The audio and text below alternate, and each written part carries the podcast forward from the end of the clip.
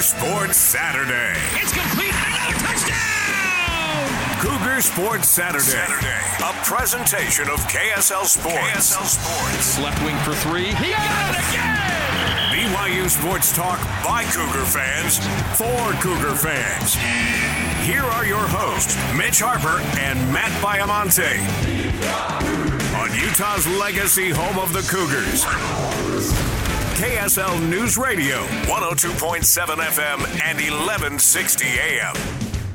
Big night ahead for BYU basketball. They're down in Lubbock, Texas Tech and BYU pregame coming your way right at the end of Cougar Sports Saturday tip off 4 p.m. But that's not the only sport in the world of BYU that's had uh, newsy items recently. BYU football, the staff is complete. Uh, they've officially titled some strength and conditioning people. There's there's support staff as well. Let's start with the final on-field assistant coach, Kevin Gilbride. That was announced. Uh, I mean, it, it was a previous week, but we haven't had a chance to get to it because we had a condensed show last week.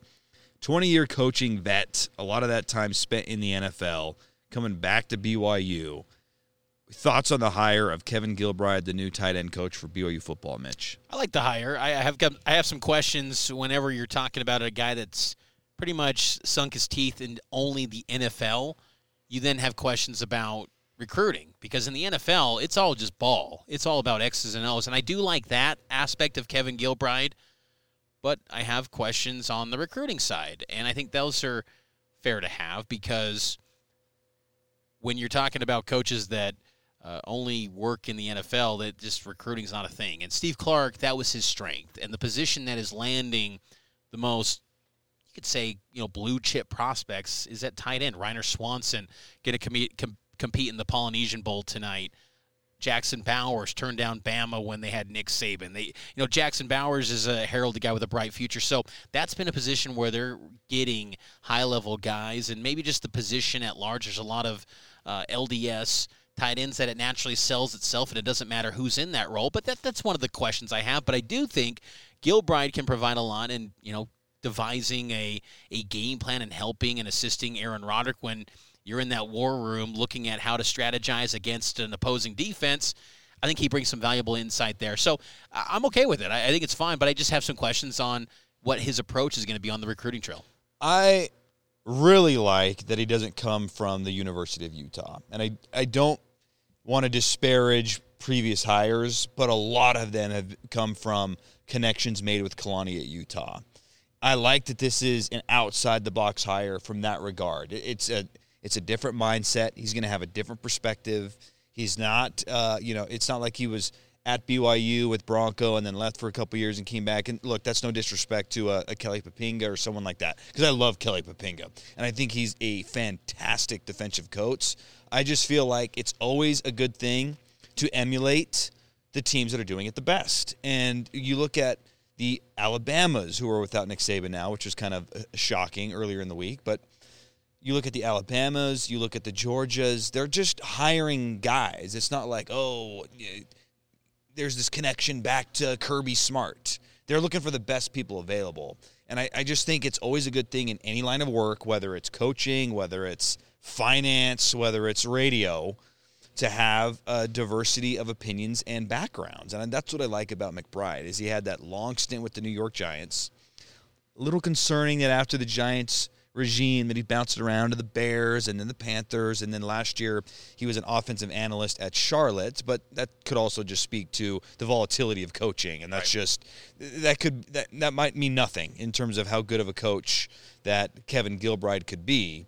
I just, I, I really like that it, it just feels like a little outside the box from what we've seen in the past couple years from some of these coaching hires. And Gilbride did play with Kalani Sitake and Aaron Roderick. He was a former BYU quarterback in uh, in 1998. He was in that quarterback unit that had Kevin Feterik, Drew Miller.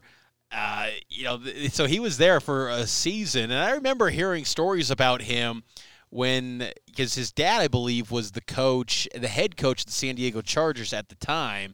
So there was some, you know, like stories, just anecdotes about how the son of uh, uh, an NFL head coach is in BYU's quarterback unit. I mean, that was just kind of the prestige of the BYU quarterback position back then. Was that you would have you know the NFL world would kind of converge on and study BYU, and there was just this utmost respect for that position. It's like I want my son to be coached by LaVell, uh, but you know Gilbride does come from BYU. He did transfer later in his career, but doesn't Hawaii. it feel different?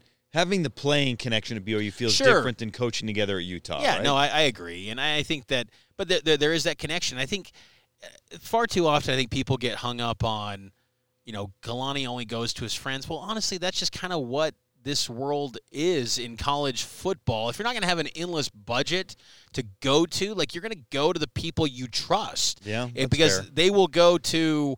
Uh, you know, like they will work with someone that they they know and trust as well. Because BYU is not going to be this endless spender. I mean, like Kalen DeBoer at Alabama, he's going down and getting a South Alabama head coach to be now a coordinator, and they've never worked before, but they've you know crossed paths and coaches conventions and whatnot. So I, I just I, I I'm always I'm okay with the hires that they've made this this far, and you know honestly, the more insight I get into T.J. Woods.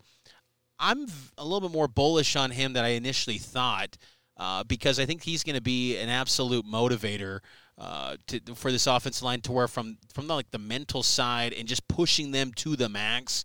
I think he'll get a lot out of them. But yeah, I mean that it is there is that that tie of they coach the Utah or they coach the Utah State. That can get a little bit tiresome, and I agree with that.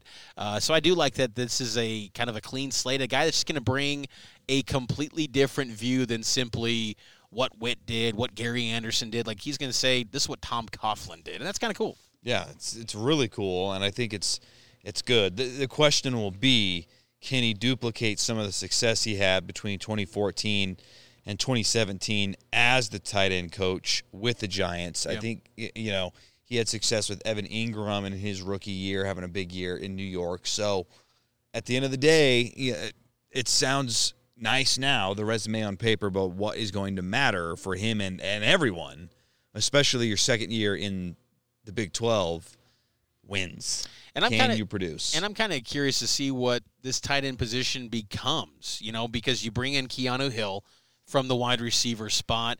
Ethan Erickson's a guy that's been bouncing around for a while, but haven't seen much from him. He's going into his junior year. You know, the veterans in the group, as far as their their upperclassmen, Ray Paulo, Mason Fakahua, Mata'ave Ta'ase, like no one's looking at those guys as the star. So it's like, are you going to bring along Jackson Bowers, Bentley Redden? I think is going to be a good one. Anthony Olson, Ryner Swanson this year before he goes on a mission. You also bring in Noah Moeaki too off a mission like you've got the young pieces. Can you get them to a point where they are contributing at a high level in the Big 12? Because I do think, along with running backs, I feel like this league produces good tight ends.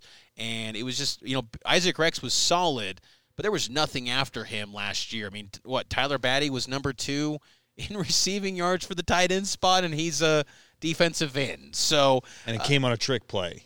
Uh, on the last play of the game in uh, when you're just straight dealing in that first half and everything's going your way in Stillwater. Uh, so I'm curious to see what he does. And you know, Nason Coleman's another guy I'm curious about how he develops. But it, it's kind of the young group is what I'm looking at to see what they become paired up with Keanu Hill as well. I feel like this is going to be very interesting and telling about Jackson Bowers because last year we just kept waiting and waiting and waiting for him to get more playing time, and he just was never ready. And that's fine. Not every true freshman is just going to show up and go Austin Collie. Yeah. It's that's an unfair expectation to say a four-star freshman is going to come in and rip it because uh, in the case of Bowers, he didn't grow up in Utah, so th- there's that component. He can't, he didn't get the spring practice period as well. So, but now that he's had a full year in the program, spring ball is going to be really interesting with the tight end position group. Does he make a jump akin to Isaac Rex before the pandemic, where we, we knew that Matt Bushman was still there, but even in spring, you felt like, whoa, this dude is coming on. Is that going to be Jackson Bowers, or is it going to be one of those other names that you brought up? Because someone has got to flash in spring football. You just can't have another la- year like you had last year at the tight end position where you had one guy, and then everyone else was personnel package based. That's that's not good for offensive production to be running in the blocking tight ends, running in the pass catching tight ends. You can't have that. You have to have three down tight end, and I'm hoping Bowers and a few others can develop and turn into that. Taking a break. On the other side, we'll get to some of the coaching carousel that impacts the Big 12. And we'll also get you updated on some of the additional staff changes that BYU football announced this week. This is Cougar Sports Saturday, and it's powered by KSL Sports.